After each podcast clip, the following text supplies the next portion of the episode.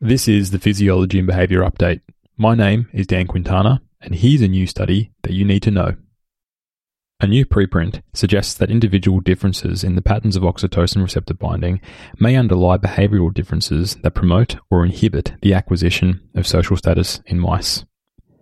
While the physiology behind oxytocin production is similar between mammals, there's a big difference in the pattern of central oxytocin receptor distribution between species.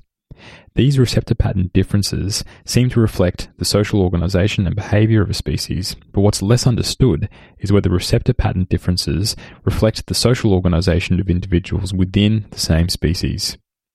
To address this, Lee and colleagues from Columbia University examined whether variation in mice social status was associated with levels of oxytocin receptor binding in socially, socially relevant brain regions.